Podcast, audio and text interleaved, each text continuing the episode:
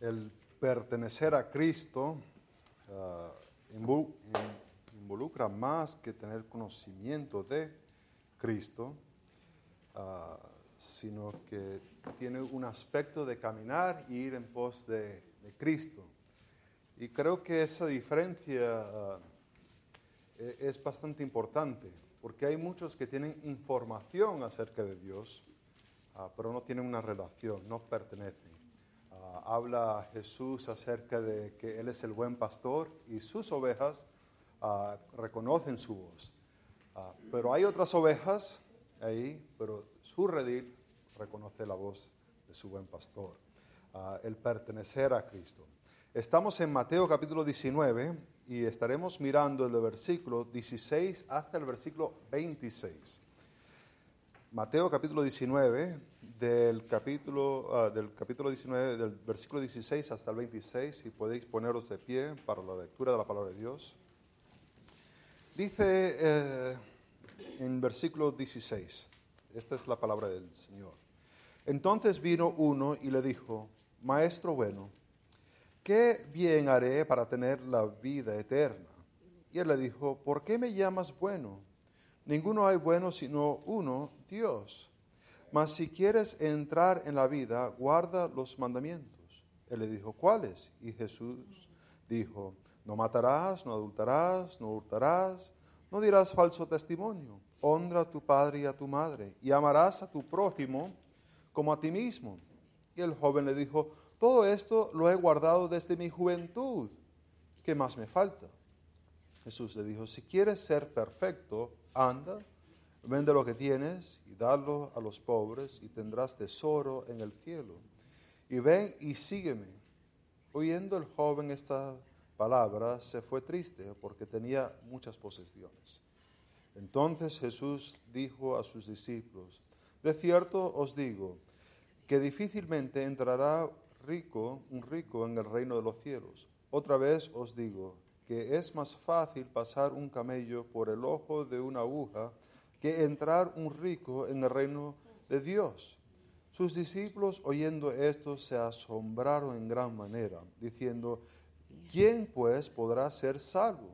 Y mirándolos Jesús les dijo, para los hombres esto es imposible, mas para Dios todo es posible. Oremos. Padre Santo,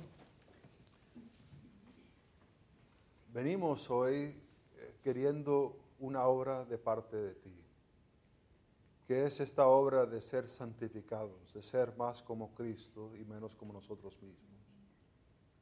No hay una retórica que pueda hacer eso.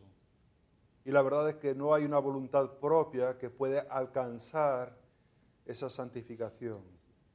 Es una obra tuya, Padre Santo, por medio de tu Espíritu, usando tu palabra. Padre, te pido que hoy podemos ver esta historia y podemos ceder a lo que el Espíritu Santo esté iluminando nuestras mentes para poder obedecer. Padre, lo que sea mi opinión se pueda olvidar rápidamente y podemos estar meditando sobre tu palabra. En el nombre de Cristo lo pido. Amén. Podéis sentaros. ¿Alguna vez ha puesto su confianza en alguien o en algo solamente para darte cuenta que esa confianza eh, estaba mal puesto? ¿Ha tenido esa oportunidad? Ah, lo, lo que uno siente, dice, oye, yo pensé que esto iba a ser algo bueno, esto iba a ser algo bonito, pero al final, ah, pues es desastroso. A lo mejor está pensando en alguna relación, ah, a lo mejor está pensando en algún trabajo o algún producto, compró un coche pensando, este va a ser el último coche que voy a tener, este va a ser fabuloso. Y al mes estabas diciendo otras palabras. Me acuerdo estando en Venezuela, eh, mis padres ah, querían construir una casa, Ah, había mucha gente que venía ah, para quedarse en nuestra casa y habíamos estado enseñando en, en un instituto bíblico y entonces queríamos una casa que estuviese amplio para poder hacer el ministerio que se estaba haciendo y ah, había, se hizo los planos y todo y había un, albañil que iba a construir la casa, nos dijo que era un hombre cristiano ah, y pues ahí le dimos el dinero y empezó. Y terminamos después de tres meses solamente con ah, la, la fundación, no había más. Y él no lo encontramos más, más nunca. Ahí estaba el dinero y solamente había la fundación, no había más. Ah, y, hasta ahora ah, el mecánico me dice, pues yo soy cristiano. yo, mm, como que mejor me busco a alguien mundano, ¿verdad que sí? Ah, hay algo ahí que no sé, uno piensa que se debería confiar, pero ya cuando pone eso, ya cuando uno dice, no sé. A veces ponemos nuestra confianza. Hemos estado mirando aquí en este que empezó en capítulo 18 una tensión que ha habido entre la tensión de una pureza de, doctrina en la iglesia y una unidad. Y esto está en tensión. Ah, y lo hemos visto a lo largo de la historia de la iglesia que por una parte hay una unión que debe existir entre los hermanos. Eh, porque estamos unidos al Padre por medio de Jesucristo, por tanto debería haber una unión entre el uno y el otro. Pero también hay una pureza que debe existir, una pureza doctrinal que debe haber eh, en la iglesia. Y esta tensión la hemos estado mirando en diferentes eh, conversaciones que Jesús ha estado hablando.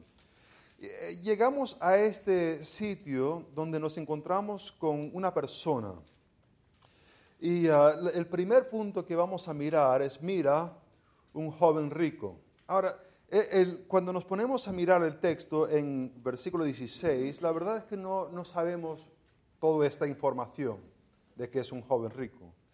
Es más, la manera que lo presenta Mateo es bastante curioso porque dice, entonces vino uno. E, el, uno no sabemos si es un hombre o, una mujer, la, la manera que lo pone es como si una persona, ¿qué persona será? Pues la verdad no nos dice, no, no sabemos exactamente. Ah, en español dice uno, entonces uno dice un hombre, ¿verdad? Pero la verdad como lo pone, lo pone así como uno se tiene que tratar de imaginar de qué estamos hablando. Vino uno.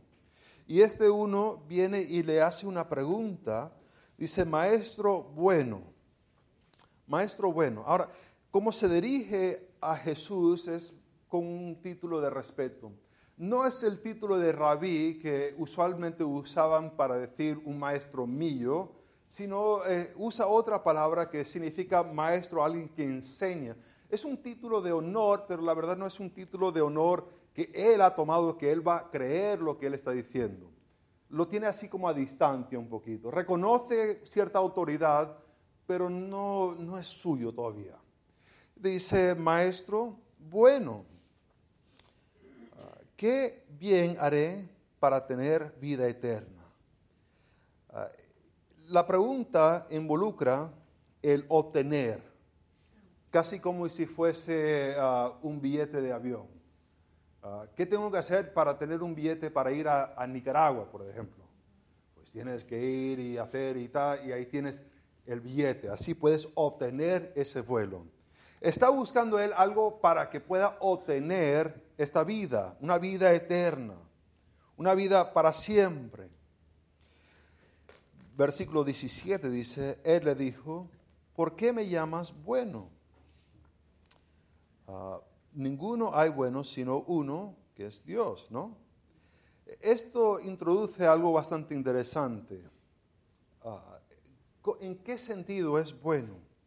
¿Bueno para qué? ¿Verdad? E-, es la pregunta.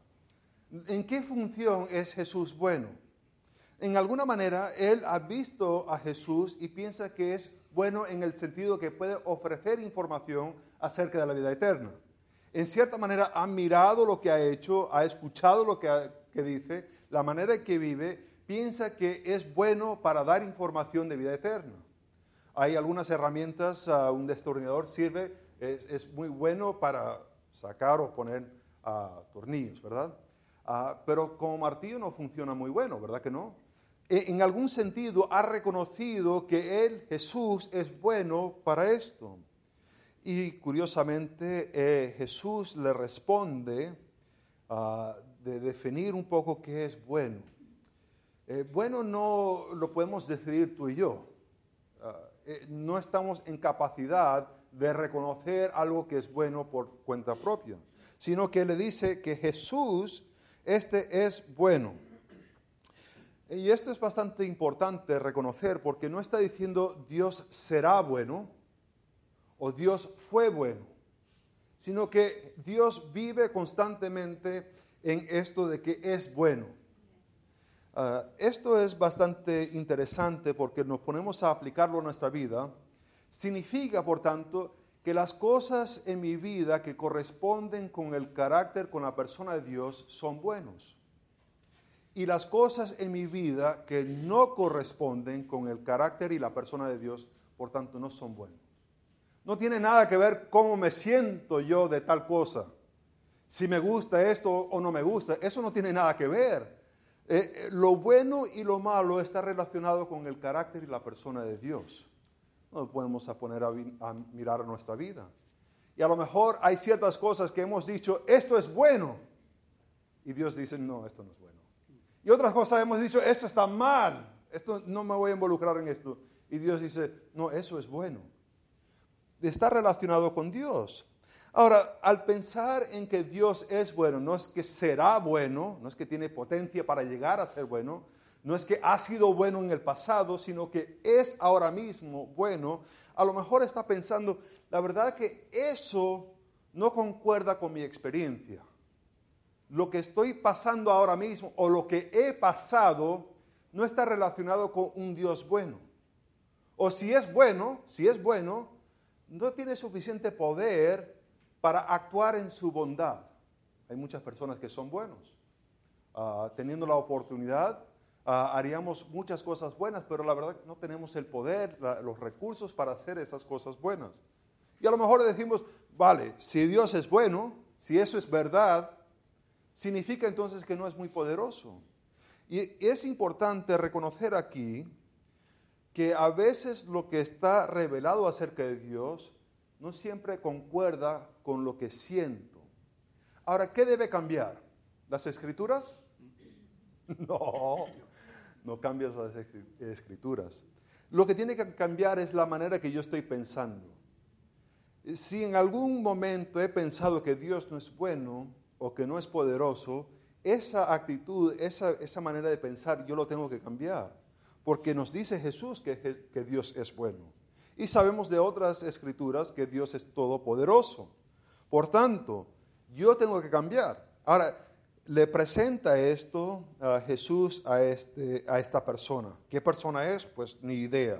Solamente nos dice, uno vino y, le presenta y le dice ah, que solamente es, pero más, pone una oración condicional, si quieres entrar en la vida, ve cómo Jesús ah, califica un poquito. El hombre quiere adquirir, tener en posesión vida eterna. Jesús no le ofrece cómo adquirir vida eterna, sino le presenta cómo entrar en la vida eterna. En el sentido de que uno entra en una vía. Jesús dice, yo soy el camino, la verdad y la vida, nadie viene al Padre sino por, por mí. El tener vida eterna es entrar en un camino, es entrar en una relación que uno posee vida eterna está relacionado en el camino correcto. Pero es una relación donde uno va continuamente caminando, donde uno va creciendo. No es algo que uno hace y de repente, voilà, ha cambiado. Sino es algo que uno entra. Quieres entrar en la vida.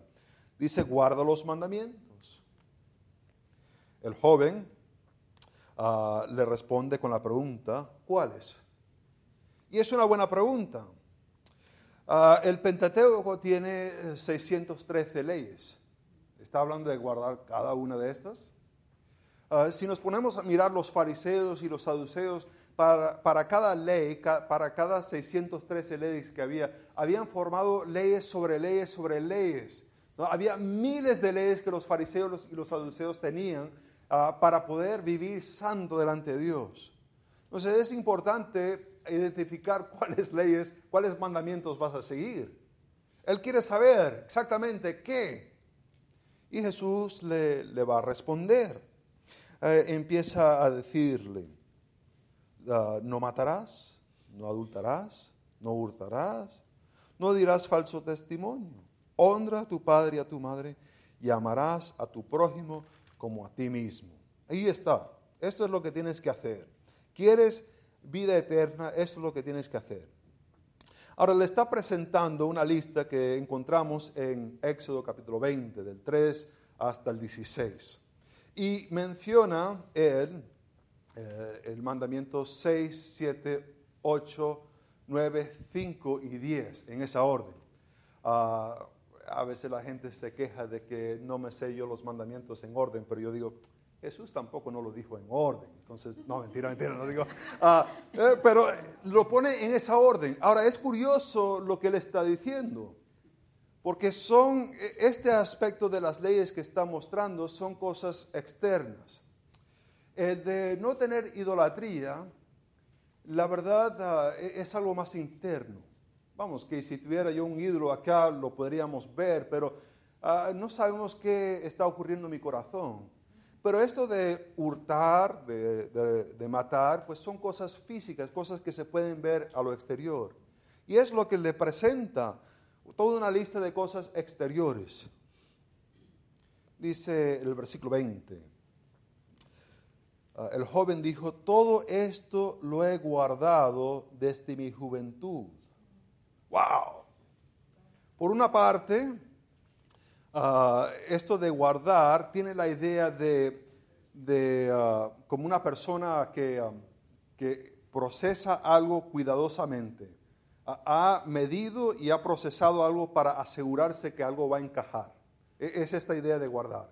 Como por ejemplo, hay personas que quieren tener un mueble en algún sitio y antes de comprar el mueble miden el sitio y miden el mueble y saben que va a encajar. Han guardado eh, en esa manera que se aseguran que va a servir, que va a funcionar. Y es lo que él dice, esto lo he guardado, cuidadosamente lo he observado, lo, lo he puesto en práctica en mi vida. Y dice, desde mi juventud. Ahora, por una parte puede ser que sea solamente su arrogancia y, podemos decir arrogancia porque de repente ahora Mateo nos introduce un poquito más información de la persona. Primero solamente es uno, pero ahora nos dice el joven. Entonces puede ser que sea un joven un poco arrogante. Ahí Mateo nos va explicando un poquito más de, su carácter. Eh, puede ser que sea un joven arrogante. O, o puede ser que en verdad se lo cree. Y dice, ah, ¿cómo va a ser que se va a creer eso? Hablo con personas casi todas las semanas que creen que están al nivel del estándar de Dios. ¿Cómo vas a llegar al cielo? Pues soy una buena persona. Ah, ¿verdad? Sí, sí, sí. Comparado con los demás, soy muy bueno. Y hay muchos que se lo creen, que de alguna manera van a morir y van a entrar en el cielo a base de su propia justicia. Qué, cosa increíble pensar. y, uno no quiere reírse cuando dicen eso, pero a lo mejor él se lo cree. Aunque se lo cree, o, puede ser que sea una arrogancia, dice ahí en el versículo 20, ¿qué más me falta? Es decir, está el hombre trabajando y trabajando y trabajando y siente que aún así no está alcanzando. Está haciendo, está obedeciendo. Día tras día, lo está poniendo en práctica, pero siente algún vacío que todavía no ha llegado, aunque está haciendo esto perfectamente desde su juventud. Y es joven, ha vivido una vida que podríamos decir es perfecto, pero todavía siente que ahí falta algo y no sabe qué es. ¿Qué más, qué más me falta? El versículo 21 dice, Jesús le dijo, si quieres ser perfecto. Ahora, este aspecto de perfecto ha causado un poquito de problema con, ah, con creyentes, porque desde el tiempo de los padres eclesiásticos se ha interpretado que hay dos diferentes tipos de cristianos.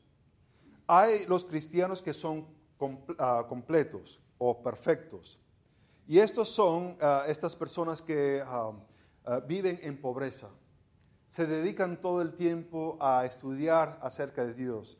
Se, eh, dedican todo el tiempo dándole comida a los pobres.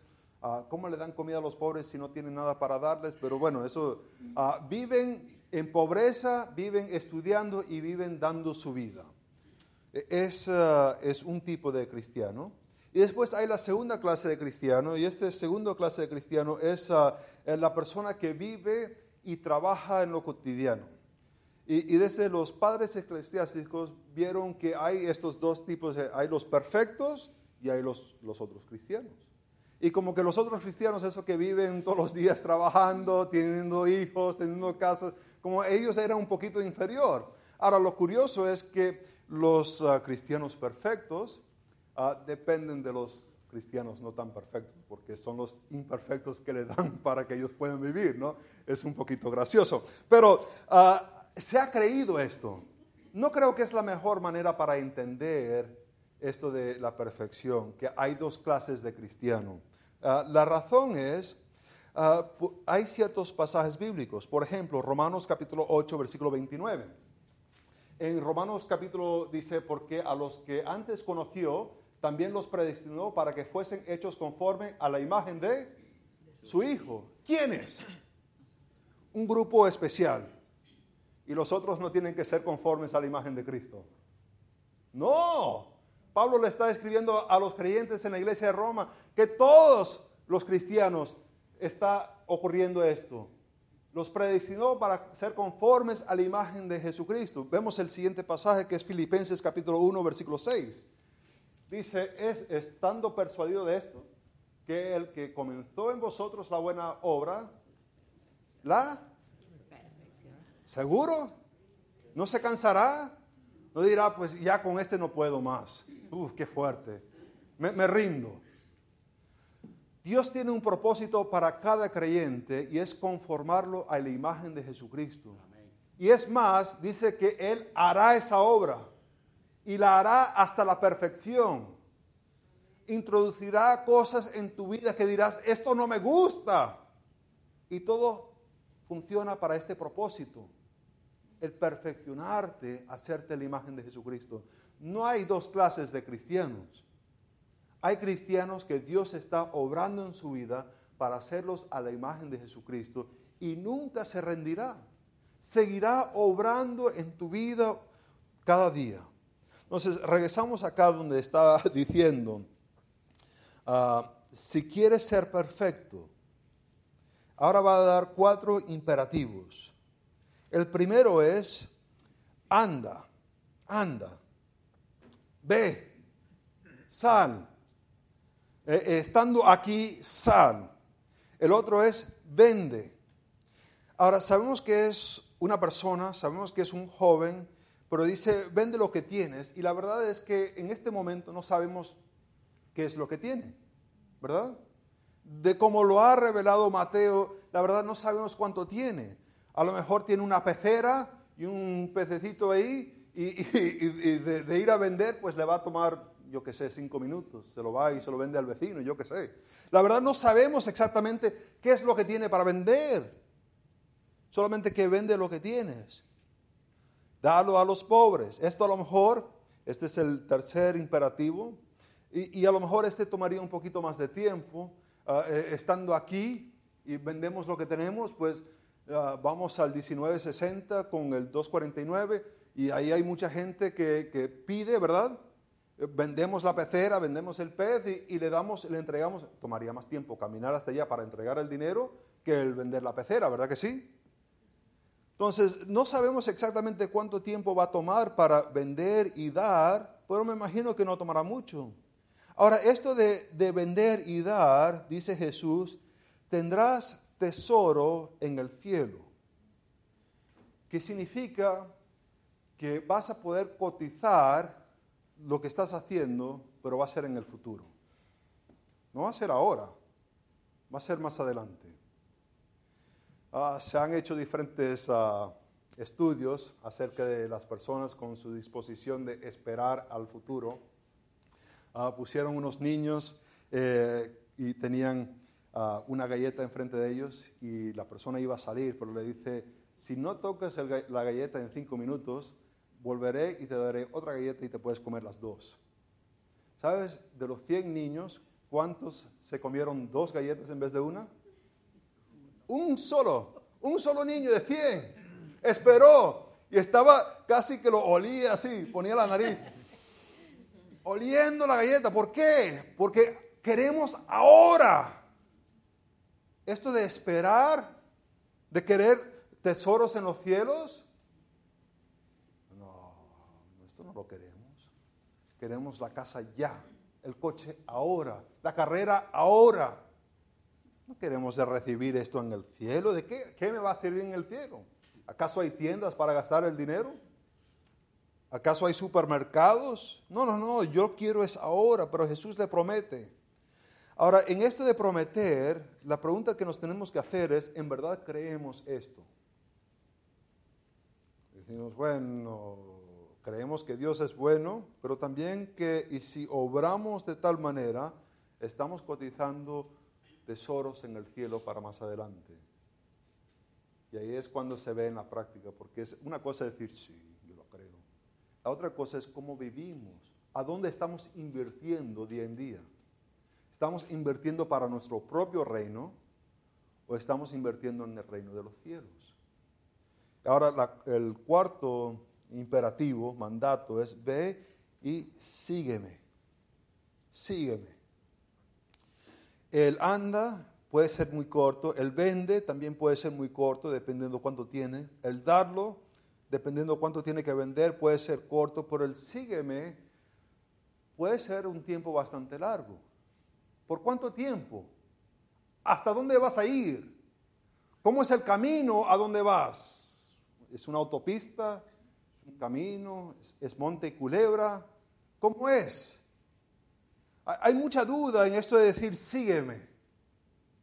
Eh, qué voy a comer cuando te sigo? ¿Dónde voy a dormir? Si te voy a seguir y no tengo casa, eh, ¿dónde vamos a dormir? Ahí está, sígueme. Ahora, cuando miramos esto de seguir a Jesús, significa el, el adueñarte de los deseos de Jesús. Es de tener los mismos deseos de Jesús. E, es de ser santos porque Él es santo, es el, amar, es el odiar el pecado, es tener los mismos deseos que Jesús. Otra manera para también entender el seguir a Jesús significa el obedecer la misión de Jesús. Vemos que Jesús dice que Él hacía la voluntad del Padre y después Él da mandamiento de salir y hacer discípulos. El de seguir a Jesús involucra el obedecer su misión. Entonces, ver esto significa que va a tener los mismos deseos que Jesús y va a tener la misma misión que Jesús. Si quiere ser completo, ahí se lo dio. Cuatro pasos para una vida completa. Sería un libro fenomenal. Cada aeropuerto lo tendría, ¿verdad? Ahora dice el versículo 22, oyendo el joven esta palabra, se fue triste y uno se tiene que preguntar, ¿por qué se fue triste? Fue a alguien que pensó que era bueno, alguien que le iba a dar la información que quería. Le ha dado la información que quería y pensaríamos que estaría él súper feliz, contentos, regocijando. Tengo la solución de lo que me faltaba.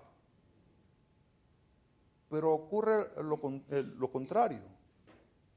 Y nos dice por qué porque tenía muchas posesiones.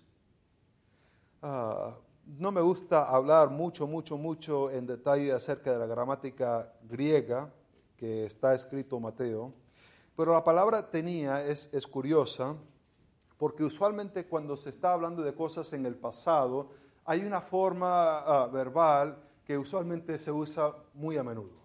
E, es decir, que casi siempre se usa esta forma verbal y indica que algo ocurrió en el pasado. Pero hay otro tipo de verbo que también habla de cosas que ocurrió en el pasado, pero significa que todavía está ocurriendo ahora. Y e, es muy infrecuente, es muy infrecuente. Es decir, que teniendo la opción de usar una de las dos, usualmente los escritores usan la primera y evitan la segunda. Y cuando se usa la segunda, pone una énfasis bastante grande. Es como tener un, ah, es como marcarlo en rojo y decir, ojo, mira esto. Y es esta palabra, tenía. No es que tuvo, no, es que decir que se puso triste, y, tuvo las cosas porque las vendió y ya ahora no las tiene, sino es que se puso triste porque los tenía y siguió teniendo sus posesiones. Escuchó la verdad acerca que Jesús le dijo y se puso triste porque no quiso deshacerse de lo que le iba a hacer completo. Se quería aferrar todavía a eso y no fue y obedeció. Ahora, en esto lo que vemos es que Jesús atacó el ídolo de este joven. Ahora sabemos un poquito más información de esta persona. Es un joven, es un rico, es un joven rico y Jesús le ha atacado su ídolo. Eh, si viéramos a esta persona entrar aquí en la iglesia, eh, por lo menos le haríamos diácono, ¿verdad que sí? O, a lo mejor me despiden a mí lo hacen pastor. Porque tiene él una moralidad. Hombre, eh, eh, eh, ha estado obedeciendo la ley de Dios perfectamente. Es una persona moral. Y no solamente moral, tiene dinero. Y en algún aspecto de nuestra mente pensamos o ah, relacionamos la bendición de Dios con tener dinero, ¿verdad que sí? Y este tiene dinero, que significa que Dios pues los ha estado bendiciendo. Es una persona moral y una persona bendecida de parte de Dios. Tanto que en Santiago dice, hey, no digan al hombre rico siéntate aquí y al pobre siéntate allá, porque es lo que nos pasa, ¿verdad? Este lo haríamos, enseguida lo haríamos diácono. Pero vemos algo muy curioso, es que tenía él una fe mal puesta. Consideró la invitación de parte de Jesús y decidió que Jesús no era suficiente seguro como sus posesiones. Miró a Jesús y dijo que Jesús no le iba a satisfacer como sus posesiones. Miró la invitación de Jesús y dijo, no es igual y no es mejor que lo que tengo. Por tanto, se fue. Ahora, estamos hablando de ídolos del corazón. En este sentido eran sus riquezas, pero a lo mejor las riquezas te dan igual a ti. No te importa, has tenido dinero, has perdido dinero y, te da igual. Pero a lo mejor tienes otro ídolo. ¿Cómo puedes identificar el ídolo que tienes? Pues haciendo una pregunta muy sencilla. ¿Qué no estás dispuesto a entregar para seguir a Jesús? Para algunos son los nietos. Para algunos son los padres. He escuchado de tantos hijos decir, a mis padres no los estoy dejando salir porque no quiero que se enfermen y se mueren. Como si iban a detener la muerte. Increíble. Ah, para algunos son los padres. Para algunos son los hijos. Para algunos es una carrera, para algunos es una posesión ah, donde eh, se encuentran. Yo soy X cosa. Y el momento de pensar que vas a perder esa cosa, ya no estás dispuesto a seguir a Jesús. Ya no estás dispuesto a tomar un pie hacia adelante y ir en pos de Él. En este sentido, en este caso es las riquezas, pero también podría ser cualquier otra cosa. Ahora, mirando esto que Él Jesús ah, le ataca su ídolo, vemos que Jesús no lo mimó, no lo mimó. Eh, casi sentiríamos que al ver el joven darse la vuelta e irse, que Jesús diría, no, no, no, mentira, mentira, mentira, mentira. Ven, ven, ven, ven, ven, ven, ven. Mira, no tienes que vender nada. Y, y, es más, te voy a dar más cosas. Ah, Judas, trae aquí el dinero. Y le empieza a entregar las cosas. Es mentira, mentira. quédate aquí con nosotros. Nos hace falta una persona así como tú, una persona moral, una persona con dinero. Nos hace falta a nuestro grupo alguien así. Jesús no hizo eso. Porque a Jesús le importa la pureza. ¿Se acuerdan que estaba hablando acerca de ese, esa tensión entre la pureza y la unidad? No está dispuesto a tener unidad con alguien que no está dispuesto a seguirle. Y este cuando se da vuelta para irse, lo deja ir. No le empieza a llamar y regresa, por favor, regresa, te necesito. ¿Por qué? Porque el reino de Dios va a seguir sin él. Pero él se va a perder la oportunidad para estar. Amén. Vemos que los discípulos están perplejos, la per- perplejidad de los discípulos. Lo, lo vemos y, y- y no tenemos tiempo para desarrollar esto, pero Jesús ya ve la expresión en su cara y no deja que digan nada, ya empieza a decir, de cierto os digo que difícilmente entrará un rico en el reino de los cielos. Otra vez os digo que, es más fácil pasar un camello por el ojo de una aguja que entrar un rico en el reino de los cielos, del reino de Dios, perdón. Ah, se lo presenta así. ¿Y qué dicen los discípulos? Oyendo esto, se asombraron. Que es esta idea, están perplejos, no entienden. Ah, habían echado a los niños. Y a lo mejor pensaron, este rico es el que queremos. Y Jesús lo invierte, dice, traedme los niños, echo afuera este. Y, y los discípulos están como, no entiendo. Y Jesús dice, ellos dicen, ¿cómo se va a salvar? ¿Cómo pues podrá ser salvo? Y mirándolos Jesús le dijo, para los hombres esto es imposible, mas para Dios todo es posible. ¿Es posible hacer que un camello pase por el ojo de una aguja? Pues sí se puede, pero no va a quedar igual. ¿Verdad que sí?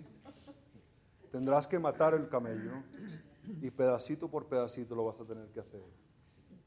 Y ahí está lo difícil de una persona rica, que quiere estar entero de ambos lados de la aguja y Jesús dice no.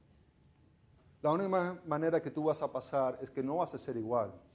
Del otro lado no vas a ser igual. No vas a ser igual, no puedes permanecer con tu propio orgullo y tener salvación. Requiere el deshacer, el morir, el mortificar a uno mismo y seguir en pos de Jesús. Vemos esto y, y vemos que podemos mirar esto que es una fe apropiada, abandona ídolos y sigue a Cristo como un niño. ¿Se acuerdan en Juan capítulo 6? Estaba toda una multitud de personas con hambre. Y le traen a Jesús un niño que tenía unos peces y unos panes. Jesús toma los peces y los panes. ¿Qué hizo el niño? El niño lo entregó. Era todo lo que tenía. Un adulto diría, no puedo entregar esto, ¿qué voy a comer más adelante? ¿Verdad? Los adultos piensan más adelante, pero el niño no, el niño tonto pues le, le lo da sin pensar. Esto es como seguir a Jesús. El entregar todo y dejarlos en las manos de Jesús. Oremos. Padre Santo, ya a esta edad a lo mejor pensamos que sabemos qué es, qué es bueno y qué no es bueno. Pero ayúdanos a entender que lo bueno es lo que concuerda con tu carácter, con tu persona. Padre, ayúdanos a seguir a Cristo como siguen los niños, en humildad, confiando completamente. Ayúdanos a deshacer de los ídolos de nuestro corazón, aquellas cosas que estamos amando por encima de ti, Padre Santo. Ayúdanos a deshacernos de ellos. En el nombre de Cristo lo pido. Amén.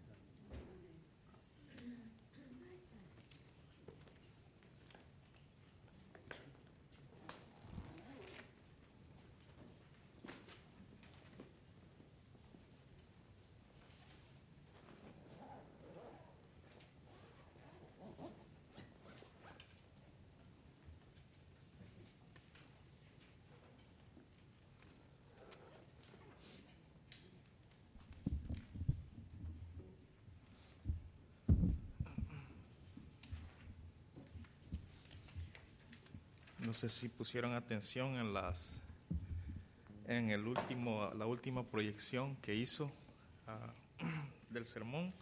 Una fe apropiada abandona ídolos y sigue a Cristo como un niño. El canto que vamos a cantar habla de que la fe es la victoria de nosotros. Fe la victoria es. Puestos de pie vamos a cantarlo. 300